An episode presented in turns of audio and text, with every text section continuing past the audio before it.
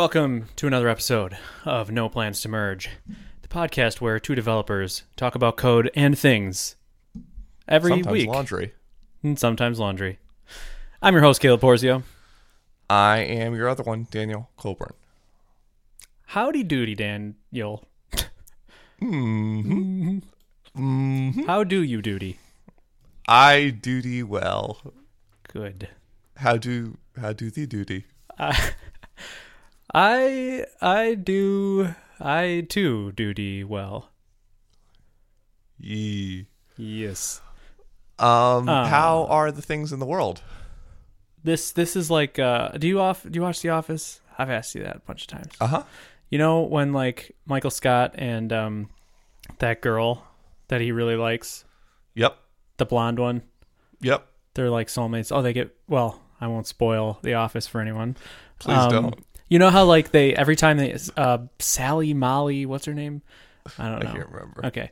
But anyway, I don't watch The Holly. Office like like I think you watch. The okay, Office. yeah, you probably don't.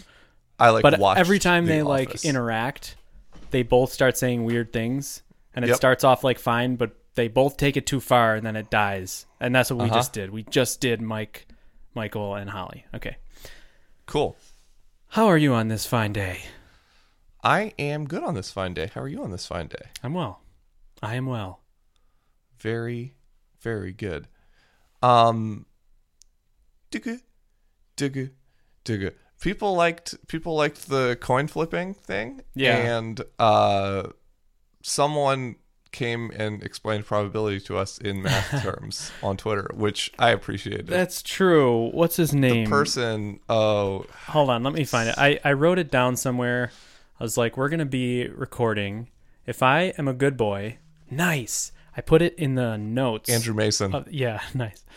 I put it in the notes of the calendar event for recording NPTM. oh, Isn't- look at you. I know, right? I was like, I'm going to forget this. So, shout out to Andrew Mason for teaching us how math works. Yeah. Yeah, it was pretty legit. He he was, was. like, "All right, so here here's the deal." It's exactly Yeah. what we asked for. We're like, if anybody knows things. So the long story short is that he confirmed what we suspected to be true. Yes. That And he uh, also used the word asymptotically, which I also used on the podcast, which I was he got it from you. He's probably never heard that before. Yeah, I've never heard it. Definitely. Definitely. Uh, yeah, so that's pretty awesome. So he confirmed that it is better to ship early and often. Now the question is, does that mean that it's better to use feature flags? Catch up for the listener. Feature Ooh, toggles. that's a very good question. Yeah, that just kind of popped in.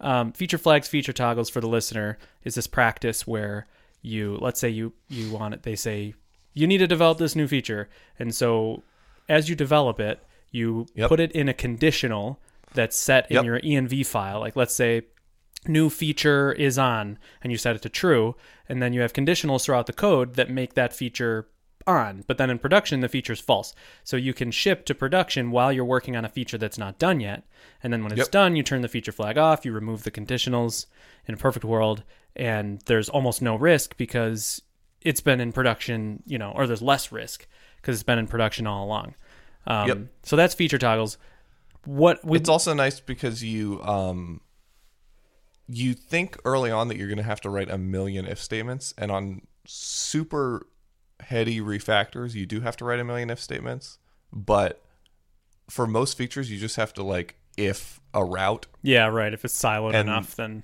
Yeah, and Yeah. you can just leave it alone. yeah, yeah. So that that's probably something to consider. Like, so it's better to ship early and often.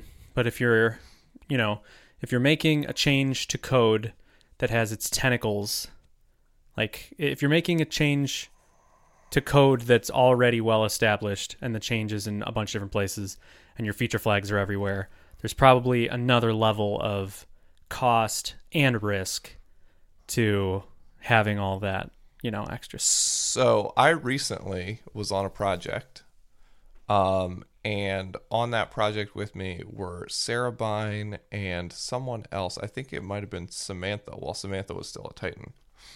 And I said, let's use feature flags because this is just the type of place where you would use them. Uh, we've got a bunch of features to do, but we've got to keep things working in the meantime. and you know, it just seemed like a good candidate for feature flagginess. Yeah. Uh, so I suggested it, and people listened to me, and we did it for exactly two days until it ruined everything, and we had to rip it all out. Ah, all right. Tell tell me I why. think- what what was the actual thing that ruined? I think I didn't either. I didn't explain it well enough, or I didn't actually understand it as well as I thought I did. It had been several. It had been a long time since I had done it. Um, I uh, the only time I've done it is on that one project that you and I both worked on. Um, at various times that used feature flags. Yep. Um, and it worked. It seemed to work perfectly and make perfect sense in that context. Yeah. Um, and I don't know whether I was missing an implementation detail or whether I did a bad job explaining it. Uh, Do you remember the tangible, concrete problem? Like what? What broke? Like what?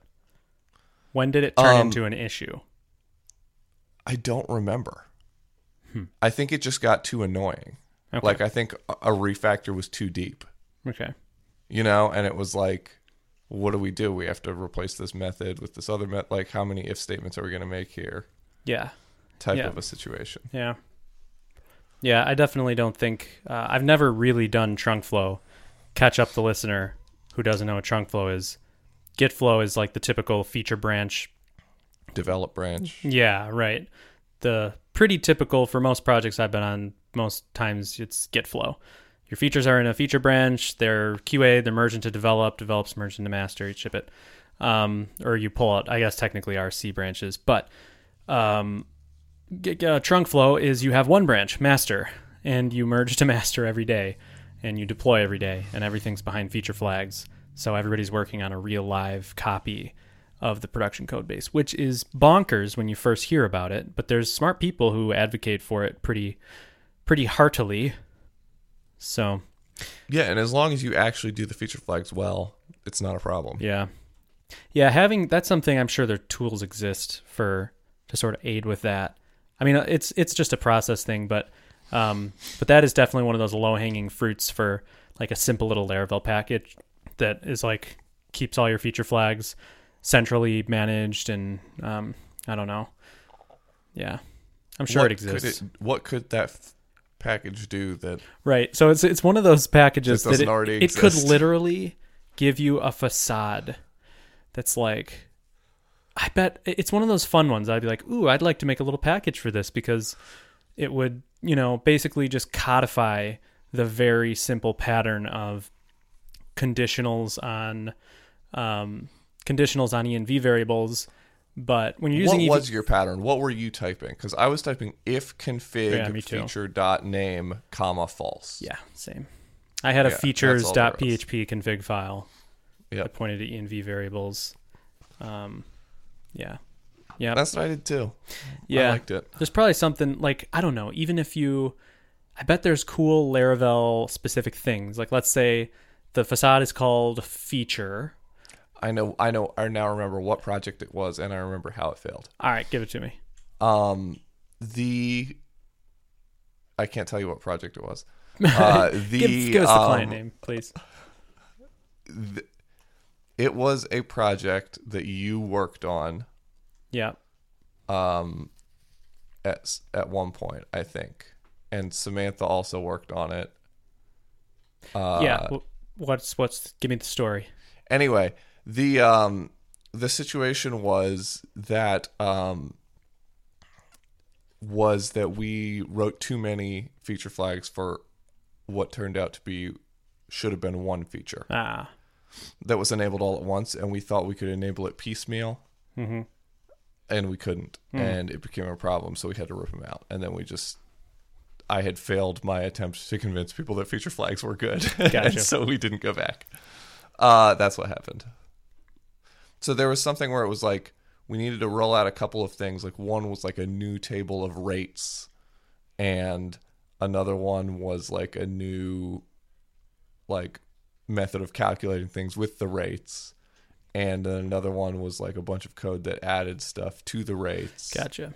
You know what I'm saying? Yeah. Yep. Uh-huh. And uh, it was like, oh, we can pretty sure we can do these one at a time or whatever. But then as we got into it, it, it became obvious that we couldn't. And so then to enable certain code, like now we have all this code on this branch, on this main branch. Yeah. So to get access to some of it, like we had to go back and like unfeature flag certain things or reflag them as different features. And Yeah. it was hard to figure out what could safely be reflagged and couldn't. Yep. So it was a whole thing. Nice. Um, two random thoughts for you. Yes. Two random thoughts, and then I do have a topic Cool. or another random. I love a thought. topic. Uh, thought number one. Um, so I tweeted out. I, sh- uh, I was using Push Silver, David Hemphill's invoicing software. Oh, his form, his comma form? Yeah, yeah. So on the invoice, or when you're adding a client or whatever, you can add email. I think it's when you're on the invoice and you want to specify emails addresses to send the invoice to. Yep. Uh, there's placeholder text, or maybe the label's like emails, and the placeholder text is like text is like comma separated. I don't know, but it it just shows like an email with a comma and another email, and it's very clear, and you instantly like you wouldn't even notice it. But I just took a second and thought, dang, this is so nice. Why is this so nice? Because I think if if picture the meeting, here's the hypothetical. Uh huh. We're in sprint planning. Oh, we need uh we need to add the ability to send emails to multiple users. Ah, okay. Give me a give me a point value on that. Well, we're gonna have to change it in the back end. So we're gonna have to change the relationship to a has many. So we'll put the emails in a separate table for normalization. And then in the UI, we're gonna have to make a component that you can add, you know, n number of emails. Um, and that's gonna take a little bit. So I call it an eight, you know, and then it's like, all right, well, it takes that person the whole week, and they end up like deep down in Vue land trying to make this this component where you can add multiple emails, but but Not to mention they're blocked by like a sysadmin somewhere to even add the table. right, yeah, totally, yes, right. So so there's that scenario, and I think that is I'll call that the default. Um, the default developer scenario if you're not employing the rules of like Yagni and getting real and stuff like this. This is just like here's You've been saying Yagni more recently. I'd just like to call that out Okay. in case the listener hadn't noticed. You say Yagni every time I talk to you. Really? Anyway, continue. Wow. Um, I don't feel like I say Yagni every time, but I'll, I'll keep my keep my ear out.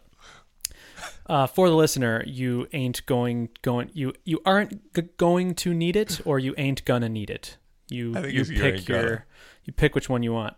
Um, yeah. So th- that to gonna. me, see, am I right in saying that that's like that that's the hundred percent? You know, the 80-20 rule. It, that Yeah. that's the hundred percent. That's the like we need this feature. Here's how we can do it perfectly. Then Yep. there's David And then each of those fields is email validated. and yeah, Blah blah blah, blah. Right? Like yes, and it comes back in an array. Um, And yeah, It tells you which one was an invalid email and right. Yes, right, right, right. And then the validation message you send back to the front end, but you want it attached to the specific field, the right? specific input. so you have to have Yeah. like indexes. So you have to pass all the emails back in order so that you can re-render those fields. right. So yeah, so that that's perfect. Thank you for adding another level Uh-huh. of ridiculousness to this task. So there's David Hemphill who goes, well, why don't we just have a text field where you can comma separate them and then I'll parse them in the back end, plain and simple. Like just Yeah. explode by comma, you know, um, Uh huh. and then trim white space off the off both ends after you Yep. explode and then you can write your own little validator um, and when you send the validation message back you know maybe just make it simple say one of the emails is invalid or maybe say email blank is invalid and say, and write out the actual email in the validation message so you have one place for validation you have one field you don't have to change anything in the database you're just change Yep. maybe you can add an accessor on the model that does the exploding for you um, and a mutator that that does the imploding and a mutator that does the mutator that does the exploding. I don't know, whatever. You get the Yep. idea. Um, so that I mean, it's just one of those beautiful moments where I'm looking at this and I'm thinking, this guy just took a week of work and turned it into half a day or less. You know, Yeah. and Totally. that is everything I love about programming right there Yep. in that field. It was sick. It was sick. right? Liked it. so I, I I kind of had my eye out for other things like that, and uh, here's another one I thought of, and I'm interested to hear if you have any. Um, somebody uh, sent me a tweet said Caleb Porzio at Caleb Porzio will LiveWire be um, will LiveWire be open source? Uh, and I said, yeah, boy. And he started his tweet with a period, so it said period at Caleb Porzio. Why did he do Yes. that? He did that because if anyone doesn't know, He wanted others to see. yeah, if you if you just do if you start a tweet with an at, Twitter thinks it's a reply, and Twitter will treat it as a reply. And when the person views it, it'll show up as a reply, but there'll be no initial tweet. Like you can't scroll up to the tweet that it was a reply to because it doesn't. It exist. feels more like a design decision than like uh mistakenly thinking it's a reply.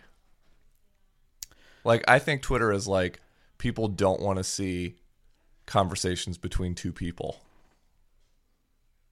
as like their main Twitter feed. So I think Twitter just says like, well, if it starts with an at, it's probably just like this person has their DMs closed and so this person's just trying to get a hold of them. Interesting. That's possible. For for my example, let's pretend Okay. that's not the case. And it's just that Twitter was in a meeting, you know, Twitter, you know, and uh, they're in a meeting and and the sprint planning goes something like this. We need to add to tweet replies system.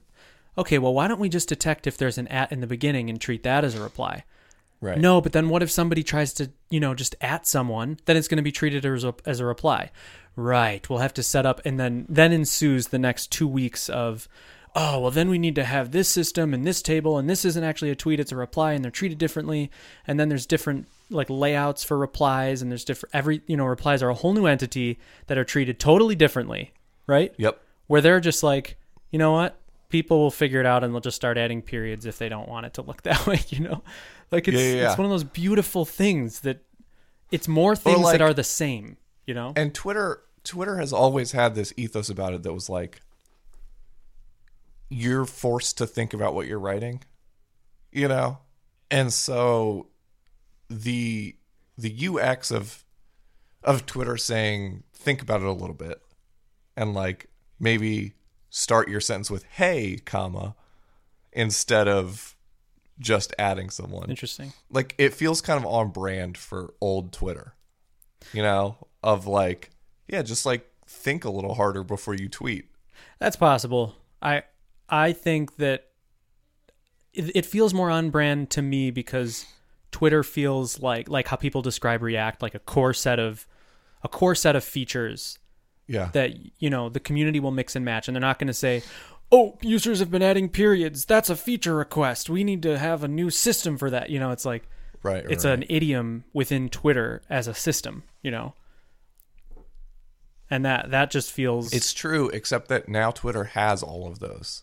has all of what So Twitter does have like and threading and, stuff, the yeah. concept of replies and Right. you can even even at people without adding them now. okay. Like people are added to threads without their actual at handle being in the message of the tweet now. Um, so Twitter has like from this naked robotic core of text with ats and hashes in it has like expanded to like have all of this Right. metadata associated with tweets that isn't generated by the text, but people kind of ignore it with the Right. exception of threads. It feels it still feels like native. Like it, I don't feel like all of that. You know, at and hashtag driven at hashtag text driven interface is Yeah. taken away. Yeah. I, this is one of my favorite things about like social i think is that like people who aren't like me and aren't programmers and engineers and stuff uh not that i'm an engineer ooh You're an engineer. a second nope uh we'll okay, this in a Daniel has opinions on this. um but uh they they use these things every day right? And they become familiar with the business logic without thinking about it as business logic. Yeah. right? So stuff like that like you know the person who put a dot in front of it probably wasn't a programmer just Sure. like by the numbers the first person to come up with that solution Yeah. Right. Right. Yes. was probably like like a home chef who tweets recipes. you know? Yeah. But there's something about like these big platforms where like people are really driven to like use them well that people like like I really like the idea that like there's kind of like this abstraction of business logic going on. And sometimes people get the wrong abstraction and that's funny. Um because like the wrong abstraction can like live on in like the popular lore for a long time. Like uh I'm not following. you, are you familiar with the idea of shadow banning? No. So shadow banning is something that at least Reddit and Twitter do, um, where rather than banning a user, because if you ban someone, they'll probably just go make another account and keep doing the same thing. Okay. So shadow banning is you don't ban them; it's just no one else can see what they're doing. Oh, So- they have no idea. Yeah, and so they have no idea that they've been shadow banned, and so they phenomenal. keep doing their trolley activity on the account that we know about, so that we don't have to go track them down again. Um. Anyway, for a long time, uh, there was a point where Reddit started sh- shadow banning people, but for a long time, people said that they were getting shadow banned, but it was just because they were posting things that weren't getting upvoted Oh. right and so there's like there's this thing where it's like that now that the business logic has like entered the brain like this this meme of like how the app works or how the system works Yeah. has entered the brains of the users Yeah. Um and for a long time it was the wrong metaphor right or i guess metaphor isn't even the right metaphor um but uh it was the wrong conception of the business logic but it like just spread like a virus through the minds of other people and it's so cool that like when people do grok the business logic it just spreads Yeah. you know and like pe- like no one is explaining like i feel like people aren't explaining the dot to people yeah. Like, i right. think people that was never explained to me. Yeah. yeah you just get it Yeah. Yeah, and I don't know why. It's such a simple, beautiful little Yeah, like, you're right. piece of crowd wisdom. Who knows who the first person in the world to put the dot there was? But someone saw that first tweet with the dot in it and was like, "That's it- smart. yep. I'm gonna do that." Then it just and spread. then it just blew up. And I love when like That is beautiful. complex like they don't know like that there's like a big uh there's a big controller method somewhere that decides whether an incoming tweet is a reply or not right like they don't know that Yep. um they don't know like Right. how these things are stored they don't know that there's like a like probably a pivot table of all of the replies to a given thing right like they don't know any of that stuff but we're, we're thinking that here Yeah. we're thinking like oh if i was designing this app how would i do it but they're just like oh no i get it i get why they would do that and then i'm just going to put a dot in front of it and everyone's Yeah. like oh look a dot i get why that's there um, it, it's such a weird little piece of ux Definitely. That that is those are those are beautiful things, organic, and that whole concept um, reminds me of GitHub's uh, PR searching. When you're like in the pull request tab or issues tab. Tell me about it. You've been deep in the GitHub UI recently. Yeah, I mean, not this. This You've isn't been- any deeper than Okay. this example is. No, yeah, um, I, right. I, I have established GitHub as like the app that writes apps the way I want to write apps. You know, Yeah, yeah, yeah. and they're popular enough that I can go, hey, look, these guys did it, and so you can't tell me that I can't do it.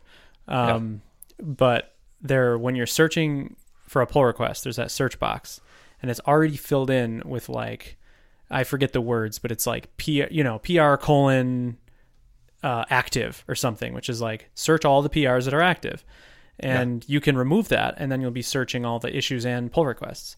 So those two tabs are like the same thing. They just autofill that field a little differently. And Twitter exposes, or sorry, GitHub exposes it to the user so that you see that and you go, if you want to mess with it, you can. Like sometimes I do. If I if I'm really into searching a PR, like I see that oh the tools are right here, and like Yeah, yeah, it's yeah. all transparent to me through this simple text field. And these Yeah. UI elements that aid with the searching, they're just manipulating the text field. They're not executing all these sep. They're not. Nobody had to sit there and like describe explicitly all these different endpoints for different filtering features and all that stuff. It's a text field, and there's probably a parser somewhere that parses it and then does that work, you know.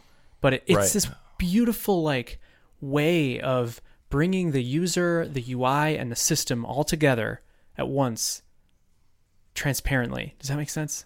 Yeah, no, It's beautiful. I'm about it. Yeah. I'm about it. So beautiful. Um, Uh, quick, quick tangent before your topic. Topic. yeah. Um, the engineer thing. Yeah, yeah, yeah. Has opinions Yep. of being an engineer. So Daniel, are you an engineer?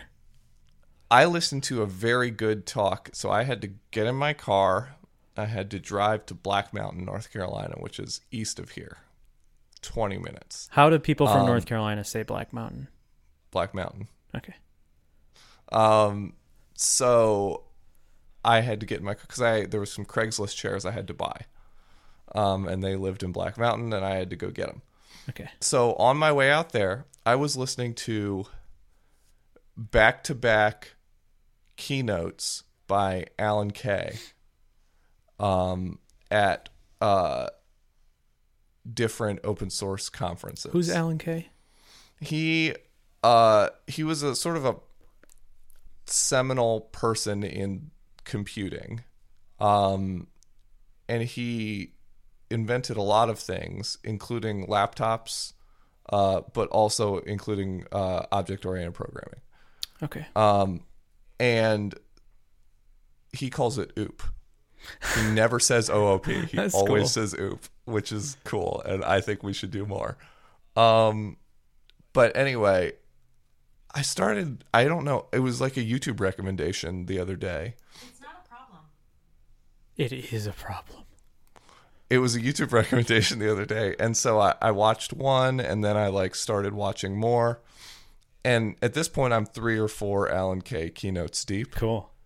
and it's great because like most of them are given in the 90s um some in the 2000s one i saw was in 2012 he's he's an older man now. Okay. um but he talks about these languages that don't exist anymore and why one was better than the other right like Yeah. he's talking about there was a there's a language called scratchpad uh there was a language called smalltalk that he created Oh. um Smalltalk's the one that you hear about in all the like Uncle Bob and like all those Yeah, yeah, guys, yeah. like the Gang of Four, like they were all into Smalltalk. yeah That's been And on my to do to buy like there's a Smalltalk book that, that people still rave about that but smalltalk isn't open source Okay. you have to buy smalltalk Okay. This is the thing. This is, I think, the death of Smalltalk. He talks about it at one point. But anyway, he has a whole section in the middle of this one talk, and you can tell he's kind of like a polymath, uh, What's a polymath? a person who's like good at many things. Okay. You know, like for example, at some point, uh, he's talking about uh, pipe organist, a pipe organist that he knows, who played this organ, and he's like, and this person's favorite organist is also the favorite organist of many of us pipe organists. I'm like, oh, I guess you're a pipe organist as well as being like a very famous software developer. You know, it's just he and he know he talks about philosophy. He knows philosophy. Cool. He talks about history, and he, you know, he's just one of these guys who just seems like Yeah. back when computer people were also kind of academics.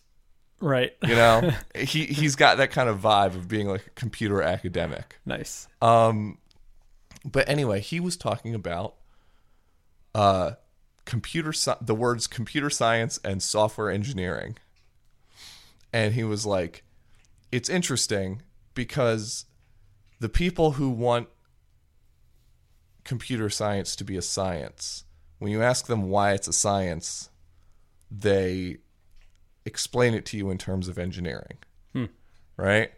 And really, it seems like they believe it's engineering, but they believe that being engineering is science. Um, and then, but when you look at the engineering side of it, like there in real engineering, he was talking about bridges. And he's like, these are all the bridges that were built. These are the two that failed. Right?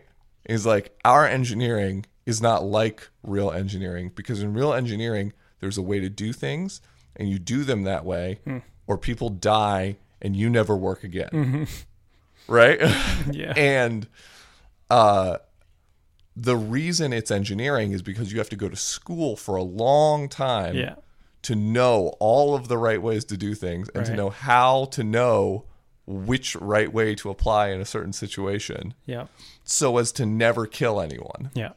because it turned and he's like but old engineering used to be just like software engineering is now where it was just the wild west and people were sticking up bridges you know Yeah. but it turns out that people get very angry when their family dies because your bridge collapsed. and so people got good real quick because the consequences were dire. Yeah. Um, and he's basically talking about like software engineering hasn't yet earned the term engineering because we don't really engineer. We like try and see how it works. Right. and his his basic premise is that the reason that it's not engineering is that we the languages we have are not good for engineering, uh, which is a super interesting question. And They're too hearing freeform? him hearing him talk. So he does talk a little bit about uh, some things I'm familiar with. Like I'm not a guy who really understands language differences that well. yeah. You know? Like I get like what functional programming is. I get what object oriented programming is. Yeah. I get like how a language could lend itself better to one or the other or like one might not have classes and therefore it can't really be object oriented. Yeah. I also get static and dynamic typing. Uh and then I you know, I get like that there's just like some languages that have like different default libraries, Yeah. right? Those are the things that I can understand being different between languages. And then like threading and stuff like that, Right. right? There are other things too in languages that can be different and I don't know what those are, but like hearing Like garbage talk- collection, thread safety, all those like Yeah, I guess garbage collection as well. Although I don't really think of that as part of like a standard library. Yeah. Or maybe not. I don't know. But anyway, hearing him talk about these language differences between languages I've never heard of and know nothing about yeah. is like great background noise in my head because it makes me think harder about like it's just like hearing hearing from outside of our bubble Yeah. just some really really smart programmer talking and the names of these languages may as well be like variables Yeah. to me, right? It's like he may as well be saying X and Y instead of Smalltalk and scratch Yeah. or whatever, right? Right. Or scratch pad or something. Uh, but he, because to me, I'm like subbing in languages I know about and patterns I know about into the things he's saying to see if they apply Yeah. you know and it's it's such an interesting pattern but anyway i've decided that we uh well maybe someone has earned the term software engineer but it's not me i'm just a programmer Nice. thank you alan kay I dig it. Um, you should listen to some of these youtube talks they're they're interesting definitely. Uncle Bob sort of introduced me to the concept of, uh, well, pre- pretty much what you're talking about, where, you know, he's like, we're in our infancy. There's going to be standards. There's going to be, there's going to be uh, certifications. You know, like we're so immature on the scale of, um, you know, trades, I guess, or practices, engineering, whatever. Um, yeah, and so he he's he's the first person that sort of got my wheels spinning. Like, oh yeah. So I've talked about this before. My brother's an HVAC engineer, uh, an Yeah. HVAC technician, not an engineer. yep Um, and I guess it's it, like we're we're probably more along the line. It's weird because he's not interesting. Like he's not designing the circuit board for a heating unit. He's also not like designing or configuring that unit itself, but he might like cut a gaping hole in the side of this this hunk of metal and put Yeah. the piece of duct. You know, like it's it's extensible for more than consumers. Um, and then he has to run duct work in fancy ways, and it's different every single time. Um, he actually works on boilers, so if anybody's if he was listening right now, he'd be like, "Dude, I don't do residential heating anymore." But but you know the idea. what's your there. brother's name Brock. Brock. Brock, yeah. Sorry, Brock. Sorry to do it to you, Brock. He's a big burly man with a giant beard, and I'm a skinny I, well, his boy name's Brock. How could it not be? less big beard. I know. Yeah, it's true. Brock is such a burly name. Yeah, he's not a bird. Like he's very like sweet and tender and and like Yeah, well, Brock is a sweet burly name. yeah, right. He's a sweet burly. He's one of those like big lumberjack guys with rosy cheeks type guy. Uh-huh. Um, so yeah, right. Like so, just seeing like he's so he's a journeyman. So he's uh went through an apprenticeship of like six years or seven years or something. So he went to Yep. trade. He went to BOCES or whatever, like half high school, half trade school for the last two years of high school. Um, and then he went into work and was an apprentice for six years, and now he's a journeyman. And just hearing him talk, I'm like, dude, good luck finding like if you put out there if you go to a conference and say like everybody raise your hand who's been in the industry for more than seven years and like and then after they raise their hands say like okay now which of you is not uh, a senior developer or is not you know what i'm saying like Right, right. it's like the amount of time and work like he works eight to ten hours a day for eight years to become known as not a lead or a, you know, a journeyman just like someone who Yeah, yeah. can do the job well you know yep. and- has has uh duct work will travel. yeah. Right. Where us, like, you can, you know, you go to a code school a couple years later, you're, let's say, you go to a code school or whatever, you teach yourself. Two years later, you're on a team. Three years later, you're a senior dev, you know, because you're good and you're good with people and you're good with clients and you try really hard. And, you know, So this um the reason that these sort of titles exist of like apprentice and journeyman and all this stuff is like a direct result of unions. Um I don't know that that's 100% true cuz like a lot of them existed before, right? But the reason they still exist now is because of unions because those have been ingrained into the way that unions are organized, right? And like yeah. when unions are like negotiating for pay uh, or negotiating wages, like they they do that by like seniority, right? And so the concept of seniority is like super important in unions, um, and the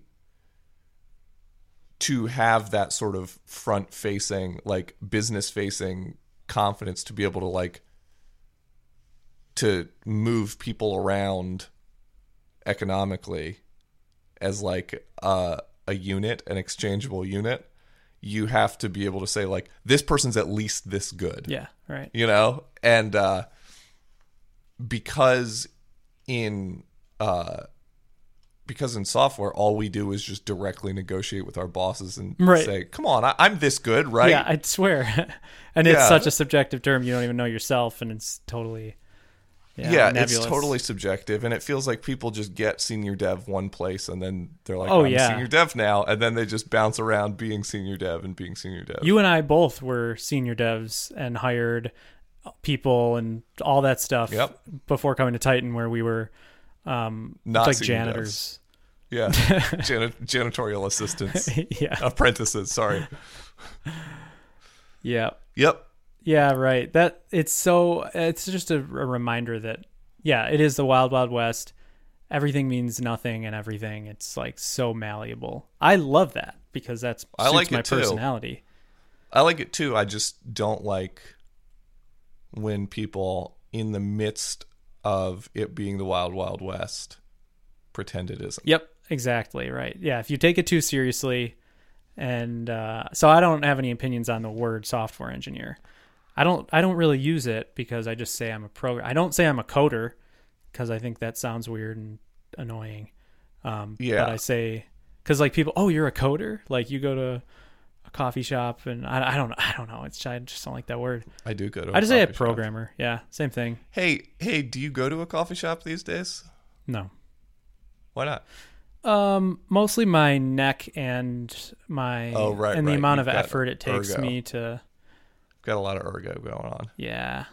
But yeah, I don't know. I I guess mostly because um for no good reason. When I do, I'm like, "Ooh, I should do this more often. I'm so productive." Yeah. Yeah. But Yeah. usually when Max texts me that he's at a local coffee Mm. shop, I'll go find him. Max. Max. Yeah. Does, has Max heard our episodes featuring Max and is no. Max I tell him every once in a while. insistent on continuing to be Max? Yep. I'll be All right. like, hey, we, I'll like see it. Like, I, I'll probably see him today, and I'll be like, hey, yeah, we talked about you today, and I'll be like, oh, cool. he doesn't listen or anything. That's great. That's that's very enlightened of him. Yep. Yeah, he doesn't really care. Um, So what's your topic? topic, right? Uh, bu- bu- bu- tup, topic. So here's kind of an out there one. It's one of those ones where I th- like I have a thought, and I want to develop the thought, and I feel like I just can't do it very well on my own. So I'm like, I'll bring it up to Daniel, and Happy to help. and I hope something comes of it. Um, that let me just say that it's really nice. It's really nice to have you here, Decol. It's nice to have you I to talk to. I'm glad to be an asset. because you when I throw things at you, I generally know I I shouldn't be verbalizing this before expecting this of you, but I generally know that I'm going to get like I'm gonna keep something doing it. back.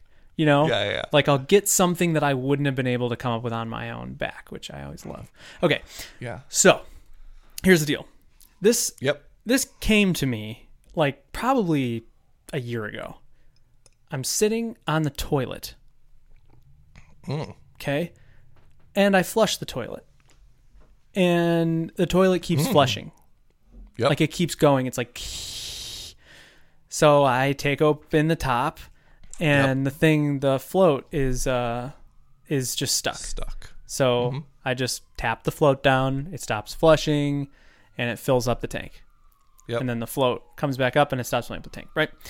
So imagine this. Imagine this scenario. I'm a toilet designer. And I when I so I, I, I design a toilet where you flush it and the water goes down. Um, yes. then I get to the feature. I'm in the sprint meeting, sprint planning, and they're like, "Okay, we actually we thought the MVP was just to flush, but we need to fill it back up because the users can't use it a second time." And so we go, "Okay, all right, I need to fill it back up." So we'll I'll just turn on the thing that makes the water go in, but eventually the water uh, will just start overflowing. So I, I give I sent it to I send it to QA to check it out, and they're like, "Uh, buddy." the water's just pouring out. Have you tested it in real life? And I'll be like, oh no. Okay, so I need to stop the flow of water when it reaches the top. All right, so let's say that it's a uh, 10 gallon tank and I need to stop the flow of water in the tank. Okay, I'm to need a water flow measurer so that I'm measuring only 10 gallons going into the tank and then cutting it off after I've put 10 gallons out in the tank. Okay, great. So I ship it and and it's it's working great. It's 10 gallons. But then one user uh, changes the tank or has different hardware in the tank or um, or they didn't do a complete flush. Like for some reason the flush didn't complete because the toilet got clogged, let's say. Or like they move it to Canada and they have higher water pressure there, or whatever. Sure, right. The pressure sensor, yeah, right, isn't reliable. So let's say that they that the person who uses, I ship it to the users, and one guy in uh, North Carolina, Asheville, North Carolina, he you know does a doozy and uh, clocks it halfway, and the tank never fully never fully depletes. It's halfway, but now the mechanism to fill it up kicks in, and it fills ten gallons, and now five gallons pour out of his tank all over his floor right? So a bad day just got worse for this guy. Yep. Okay. So then he calls into customer service and we go, oh, okay, there's this. I would say a great day just got bad, but okay. So, so then, all right, so we go, oh, we got to fix this. We got to fix this. People are, you know, running this issue. Okay, well, we'll set up a sensor uh, that the user can attach to the floor that if it senses water on the floor, it blocks the flow of water. Okay, you see where I'm going. We could do this all day. Yep. Where like you can find ways to treat the It's symptom. interesting. If you have a water sensor, you could just put that high up in the tank instead of on the floor.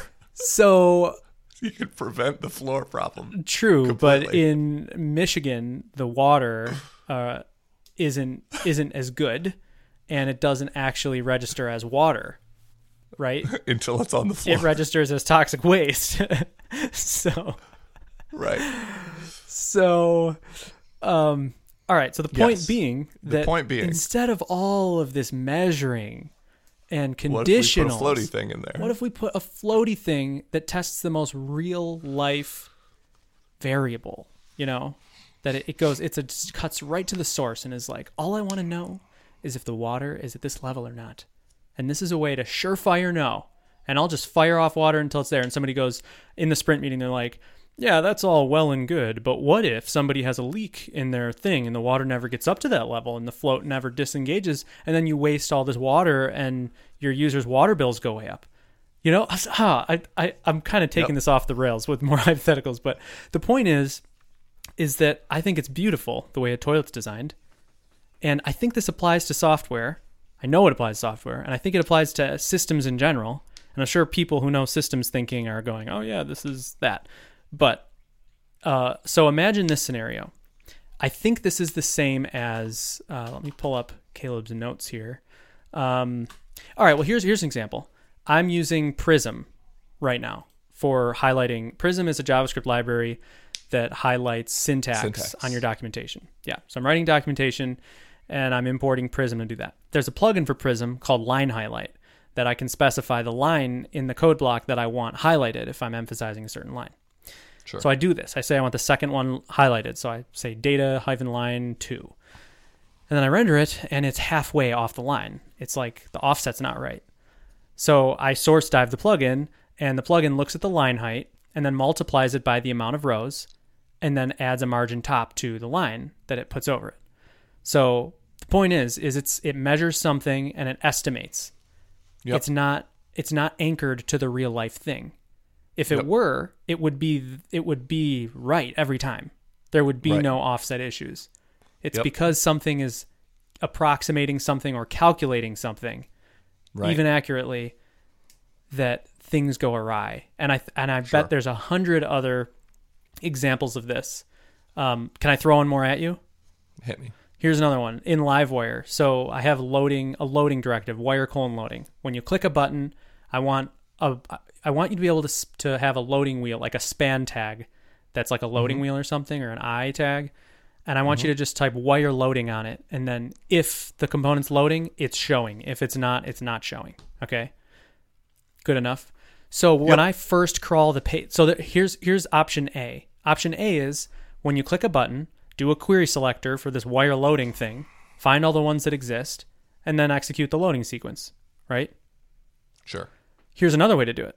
In the beginning of the of the load, I crawl all the comp- all the elements on the page. I find ones with wire loading. I add them to an array called loading L's. And then when you click the button, I go to that array and I loop through the loading L's and I ta- and I make them load. But let's say somebody has another JavaScript library that adds a new loading L after it's rendered or removes a loading L and now the now Livewire is referencing a DOM element that doesn't exist. Is this making sense? Yep. So the toilet bowl uh, float way is doing a query selector every time to get the actual elements that are on the page that need to be toggled for loading. The ridiculous way is building up an array and managing that array of elements that are the loading elements, you know? I had one of these recently. Oh, give it to me. So this was a, a pairing session I had yesterday or the day before with uh, Centauria. And we were working on basically in our app. So there's a, a list of things coming back from an API. Uh, I forget what our metaphor for these things was before, but uh, restaurants, say, right? Okay. You've got a list of restaurants coming back from an API in the app, and this is like a restaurant browsing app, you know. Yep. And uh, what we we have the ability for a user to favorite a restaurant Yep. and to add it to their favorites. Okay. Um, and those favorites are just stored locally on device. Uh, so our thing was we don't want the favorites to get out of date, right? So say the name of the restaurant changes. If we store the whole favorites object, Yeah. and that's what we're using to render the favorites page, Ah, okay. we won't show the new name of the restaurant because we would have an out of date name stored Yeah, in local right, storage. right, right, right. So my solution, and I will take the blame for this, was let's just store IDs Yeah. locally and then look them up on the server when we do it. Yeah. Um, So the process of adding a favorite, removing a favorite, clearing the favorites, hydrating the favorites from the server. There's like a I end up making a favorites provider locally that does it all, right? Yeah. There's it's like a whole thing. Um and I got this idea in my head that I couldn't trust local storage because I messed up at one point and couldn't trust local storage. Okay. Um, and so I got this idea in my head that I couldn't trust local storage, so I had to, at the end of this process of like storing something or deleting something, I had to get the results back from local storage and then set those to the state. Okay. Right? So it was like, say I have like a list of like three things in local storage. Okay. Right? I want to add a fourth. Yeah. right? So I save the fourth thing to local storage, and then I take the contents of local storage and write those back to state. Okay. And that way I know that the thing that I set is in there, and like the thing is, they're the same. Okay. This was a terrible idea.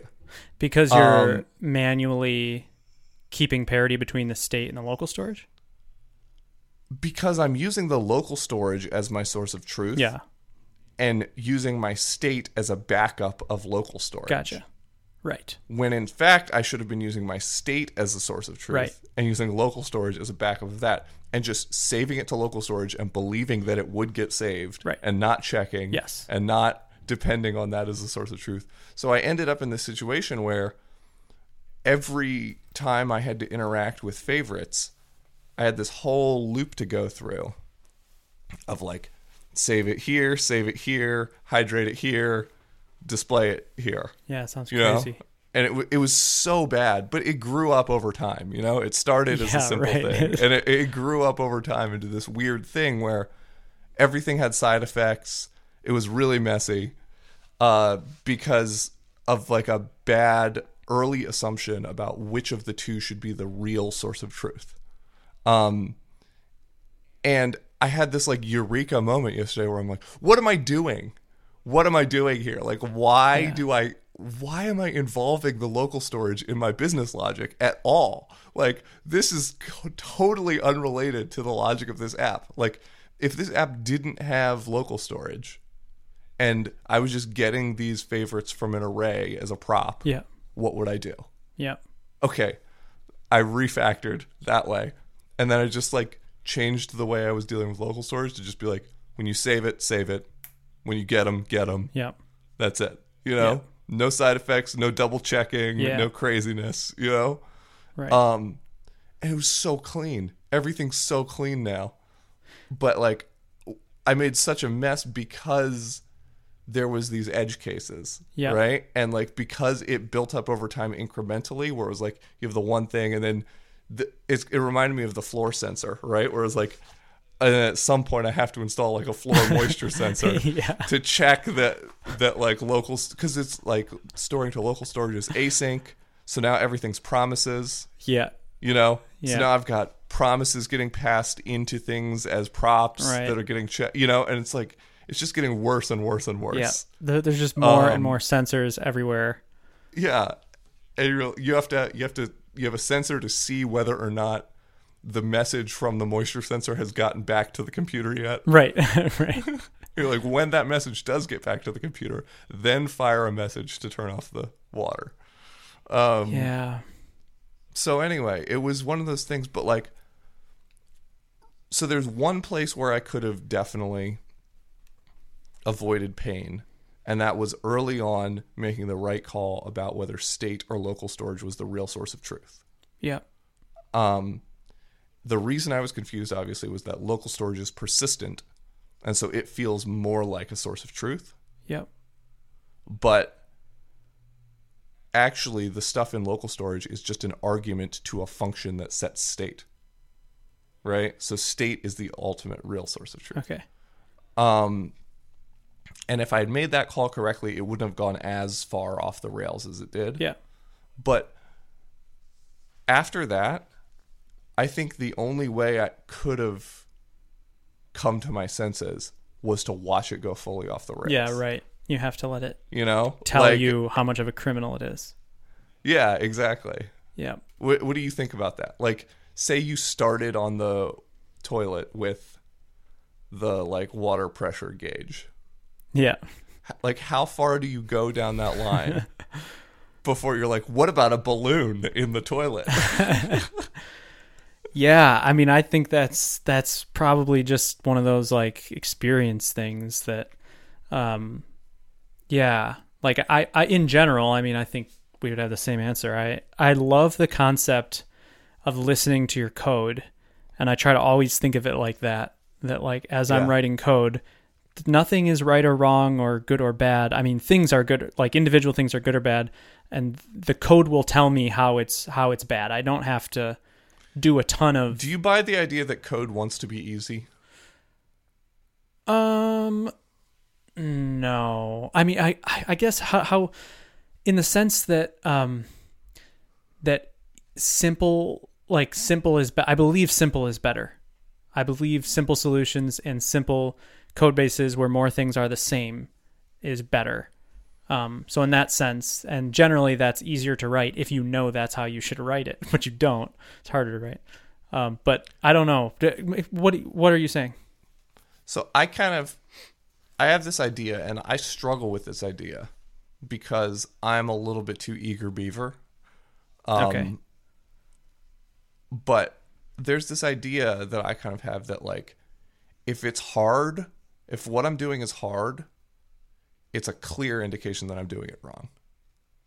Um like none of these problems really should be hard it, this is kind of the idea in my head at least is like none of these problems really should be hard all of this should be easy um and so if it's hard like maybe there's the rare edge case where like it's actually hard Yeah. but most of the time i think if it's hard it's because i like b- designed something bad or misunderstood something or Yeah. like all of i feel like all of this wants to be easy. And my job as the programmer it's almost like uh like channeling or something. Like my job as the programmer is to let the easy code get into the editor. Um and not put too much of my own personality in there to make the code difficult you know? Uh, I think my- that's a fable. you think no i i think it probably is right? But like i think it works kind of as a mindset right? Because like that's it's not really how like i don't i feel like i don't listen to my code in the same way that you're talking about. Um but i try and like stop getting in the way of my code. Like i feel like my code is like like if i just like step away and let the code write itself like it will it'll end up like easy and simple and clear. Um but then there's the other hand where like i'm a little eager beaver and so sometimes i think something's going to be really easy and then i just like go down the road of writing the easy version and then like because like because i have this fallacy in my head that says like code is naturally easy uh when an easy idea presents itself i don't question it as much as i should. Hmm. And so then i end up building like the easy version not thinking of the edge case and then like getting into a situation. Yeah, I I think I I think I'm a little bit my problem I think comes more you're like i think i'm a little bit smarter than you. No. no, I I think I probably anticipate too many things and err on the side of defensiveness. Um, no i do too but i'm i'm saying aspirationally aspirationally my goal is to stop anticipating things yeah, yeah, yeah, yeah. let the code flow Definitely. Yeah. It there's people it appears to me that certain people have a natural ability to find to like anticipate only the right thing yes, to balance to so we're given a heaping pile of trade-offs. Like that is programming. Like the master programmer is a master of making trade-offs. And it seems to me that certain people have developed a sense to make the right trade-offs faster than other people. Um, there's a guy and I read his code, and uh, his name is Adam Wathan. If he's listening, Oh, that we're guy. not complimenting you, Adam. Please, Please don't, don't take don't this be as a- mistaken. don't don't get the idea in your head that this is in any way a compliment. Exactly. There's also people who receive so many compliments, and it's so obvious that they're so good that to give them Let's, one more let's make would this be clear. Let's make this clear for Mr. Wathan right now. please, please do Mr. Wathan, we don't admire you. exactly We don't look up to you. right. we certainly would not like any of the success that you've found. right. And god damn it, I would just hate to be you. Yeah. I mean, L- let's let's make it clear. Nothing, no, none of the every episode references to you and the things that you do should be interpreted as any sort of a compliment or uh, global admiration. Do not take those things as such. I'm really glad we finally got that out there. Yeah, we don't like you. Oh, I honestly. wouldn't go that far. Tickle. Adam, oh. get out of here. Stop listening to our show. and listening.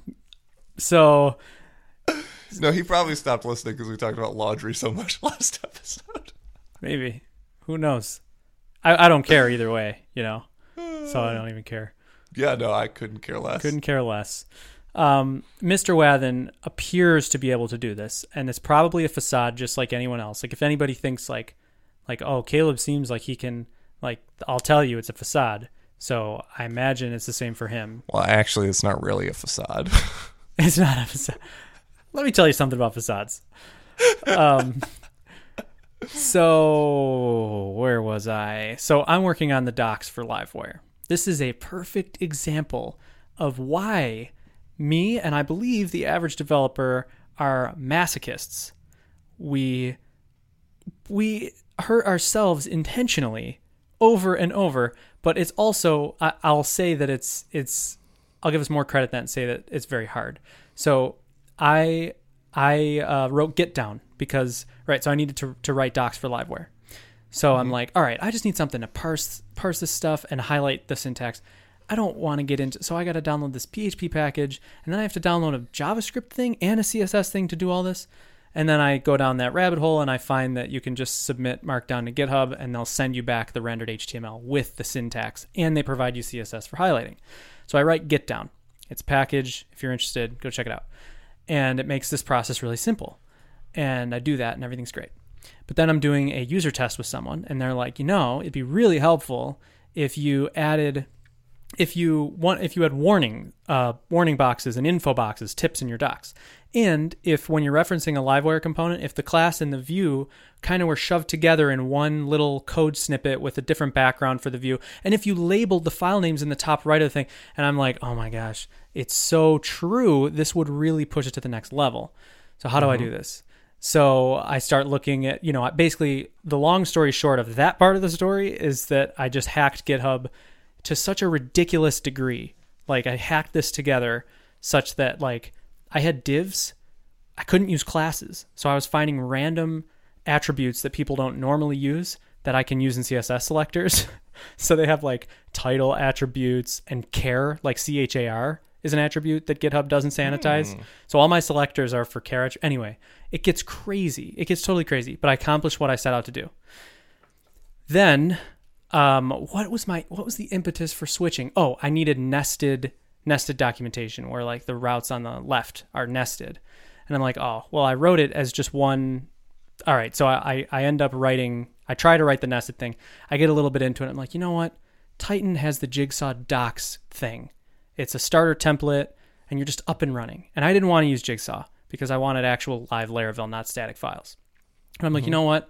Let's just do it. This is going to be so much easier. Oh, by the way, so Tailwind 1.0 comes out a little bit before it came out. I'm like, oh, well, I need to get on Tailwind 1.0, start this off right. So I switched to Tailwind 1.0, right? So I have this template. This sounds like me. This sounds like me with my house.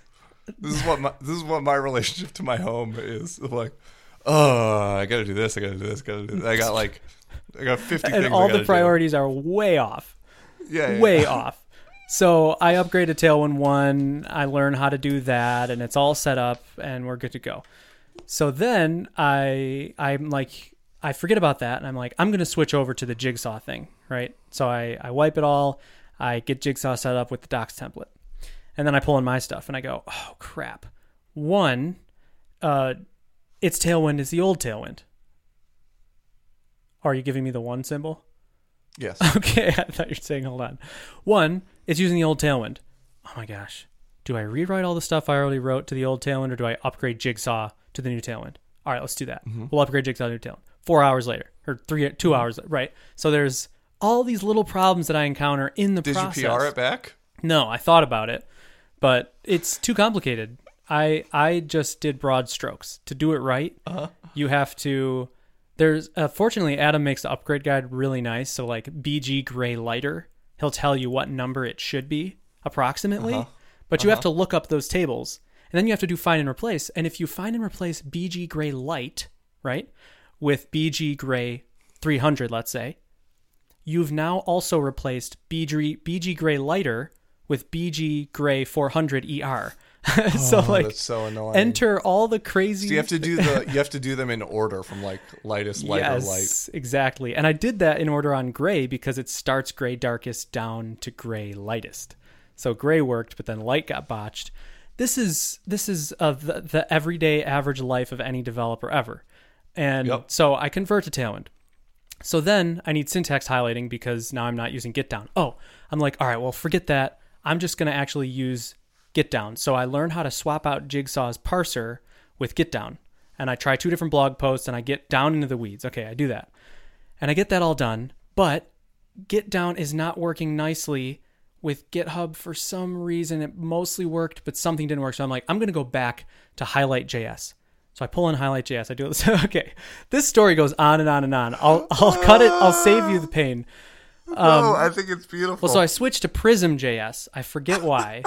and now I need a theme, and I need Palenight, the theme I had before. So I have to find a Prism theme generator and copy all the color codes from my editor into the Prism theme generator to generate the CSS file. So I get the CSS Right, file. like you do. Right. And turns out that the line highlight offset was broken because the theme generator added a margin to line highlight. So like I, I, I'm just giving you like 10% of the pain. So then I'm like, all right, Adam uses Jigsaw and Tailwind. So I go to Tailwind and I see what Adam does. And he's using Jigsaw and he makes components for his code blocks instead of using native code. Oh, Parsedown is the PHP processor for Markdown. yes. Parsedown Extra is the PHP processor for Markdown Extra. Markdown Okay. Extra is a way of it's extra syntax in Markdown that you could do a code block but add a class to the pre-tag that that code block generates. Right? Okay. That syntax is not supported in Parsedown, and it doesn't tell you that anywhere. You have to figure that out through the School of Hard Knocks, and that's that was a huge hurdle for me. I'm like, oh my gosh, I can't do this in Mar- in GitHub Markdown either. So I end up doing what Adam does. He probably encountered a bunch of these problems himself, and he used Blade components for his code blocks. But if you then make your Markdown files in Jigsaw.blade.md, then you can't pass in if you have documentation that uses blade directives it will interpret them as blade so you have to wrap all of them in verbatim tags verbatim blade tags and now i have that extra cruft in there and i have these components and the list goes on and on and on and on ad infinitum but i look at things that i don't know if adam arrived at these decisions right away so i'm just speculating but i imagine he I'll say that I'm I wouldn't have even come up with the components thing if it weren't for him. No doubt. And that hmm. was sort of the silver bullet that gave me like the tools to accomplish what I needed a, to do. a road to redemption. Yeah. Yeah, so so I, I wouldn't even know if I would have came up with that on my own. But he seems to be a person who makes the right trade-offs sooner and I seem to be someone who like I think I developed that skill over time and every time I talk Yeah. about it or reflect on it like this, I'll get better and better and better. But in the moment, you're just drawn to the problem. You just want to solve the problem. And you, because of that, you hurt yourself because you don't decide to not solve the problem and find a different route, you know? When I was Monologue 16, over. When I was 16, uh, I was arrested by the police in Japan for stealing candy from a grocery store. Um, and this was like probably three weeks after I had been arrested by the police for stealing a Jack Johnson CD from a music You were store. 16 and got arrested for stealing candy. Yeah, That's I really know. You should Yeah. have like lifted uh like rims or something. So yeah, many better things to something lift. of value. so anyway, my dad comes to pick me up from the police station, uh, and he's understandably mad, but also like incredibly confused. like, what? Like, what? You just got arrested for stealing something and then like now you're stealing something totally worthless and getting arrested again. Like what are you doing? Like what is wrong with you? Um and i forget exactly how he put it but it was like i guess you're just the type of person who needs to learn by making the mistake instead of hearing from someone else about the mistake Yeah. and I was, you know, in a mode of not listening to anything he was saying in that particular moment. Um, like I was not there for uh, constructive criticism in that particular moment. But as I continued about my life, I found that to be incredibly true. That I am a person who needs to, who can only really learn by making the mistake. Yeah. Um, and fortunately, like I've accumulated enough mistakes now, Where you're a and genius. I continue, I continue to accumulate them. That like I don't have to make. I don't know. I learn a lot of lessons, you know. Yeah. Um, and I, I have like a, a backlog of lessons I've learned. But there are these people, and I don't really understand them, uh, who are able to like see that something will be bad or and then just not experience it. You know?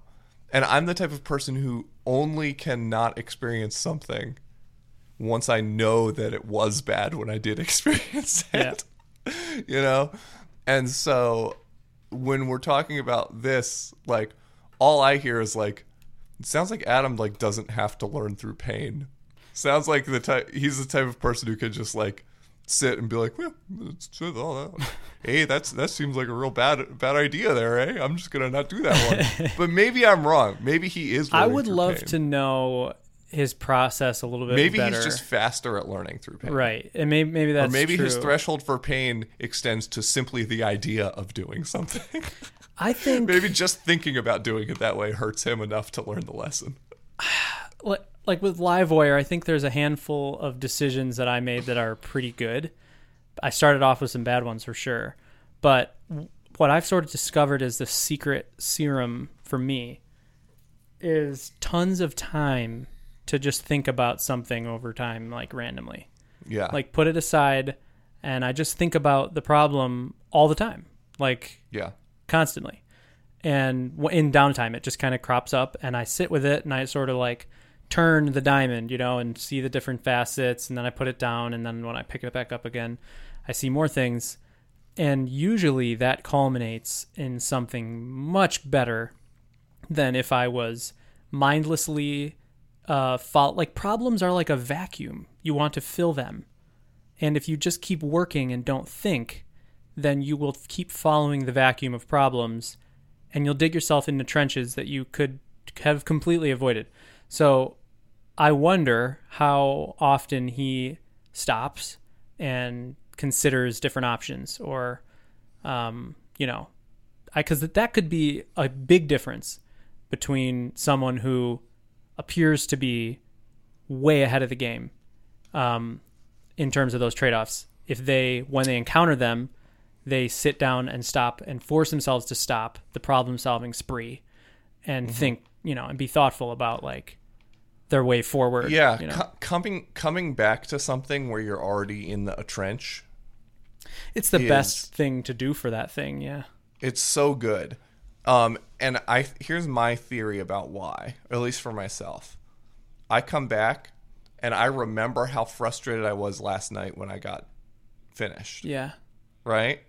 And it's a new day. It's a fresh day. Yep. I've got a cup of coffee and I'm like, all right, I have two options here. One, to go on to the bitter end, blotting out the consciousness of my intolerable situation. Or two, to figure out a different way to do this, Yeah. right? Yeah. And like, I just like am so unwilling to like on a fresh day with eight hours left in the day Yeah. to get just- into to climb back to into the climb back into the digging. pit. Yeah. And I'm like, there's nothing you you couldn't pay me enough to get back in that trench. So It's true. It's here in the morning, I'm gonna have to figure out how to not get into that trench. Yep. And then like I've had distance from it, and I'm a little fresh faced, and I can see my mistakes and whatever, and I'm totally able to get over the f- trench. The issue is like. It's so hard to know when you've started digging. Yeah.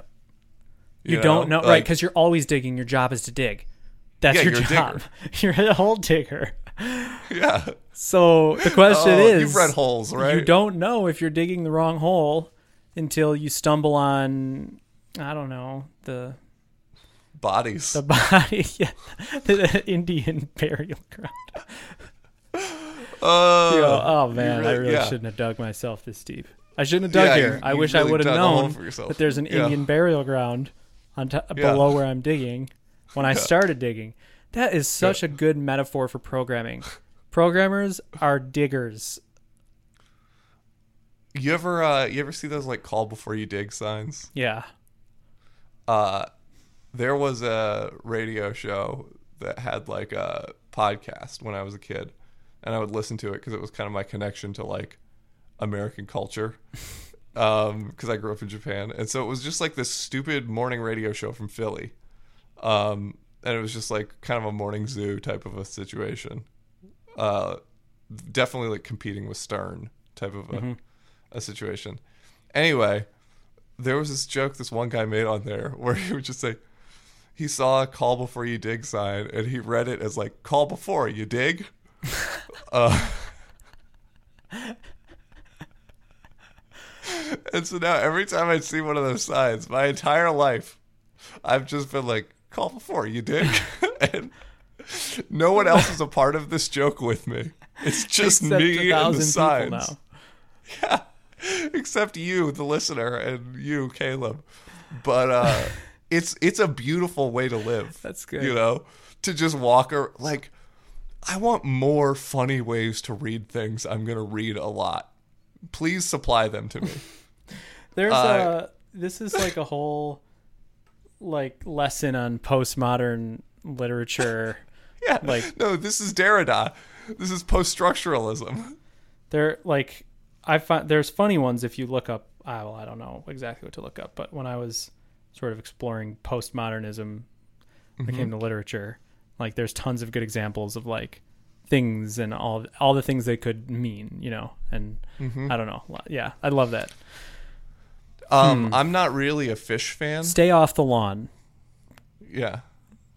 I'm giving you an example. I don't know. Uh, I'm not really a Phish fan, but there was a period where I followed Phish around for a summer. Um, and in that summer, I became familiar with the work of Phish, the the jam band, Yeah. um, and uh, they have this song called "Run Like an Antelope," and I think a lot of their songs are designed to be absorbed in certain altered states um, and are they their lyrics are not lyrics in the conventional sense. Um, and uh, I think a lot of the times their lyrics are just intentionally confusing. Right? There's nothing that they're trying to convey. They're simply putting words together Like in like an Iver. interesting, kind of confusing way, so that if someone happened to be in the audience in some sort of an altered state, they would be like, "Whoa!" and uh, there's this one lyric they have that always stuck with me: "Run like an antelope out of control." And I've always wondered, do they mean that you should run like an out of control antelope, or that you should run in the manner in which all antelope run, which is out of control? So is it like run like an antelope, comma out of control, Nice. or is it like run like an antelope out of right? control? Yeah, exactly. That's a good example. I've never known, and I've always wondered. You you listen to Bon Iver? Yeah, yeah, yeah. I'm a huge fan. He's top 5 for me, and so I Uh-huh. Top just five, I just five. top five top five. I just googled uh, Bon Iver and then a random song I just thought off the top of my head. So this was not premeditated, but this these are the lyrics. I was unafraid. I was a boy. I was a tender age. Melik in the naked knew a lake and drew the lofts for page. Hurdle all the waitings up. No, it wasn't wedded love. Four minute, four long minutes end, and it was over. It'd all be back, and the frost took up the eyes. and then it keeps going. It's like you know I can't make sense of his lyrics ever. Yeah, Maybe get like one or two sentences and just Mhm. that's not why. I That's listen. rough. Yeah. Ah, Ah. Beautiful. Well, D Cole, this has been fun. Well, Caleb, this has been a great podcast. hey, really We've- quick, um, is it cool if I uh, shout out uh, sponsor our sponsor today? Yeah, please shout out our sponsor. This episode is sponsored by Caleb Porzio.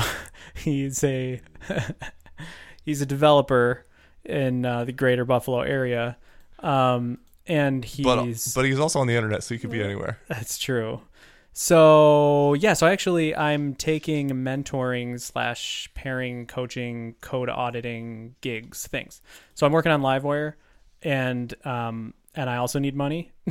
so Yep.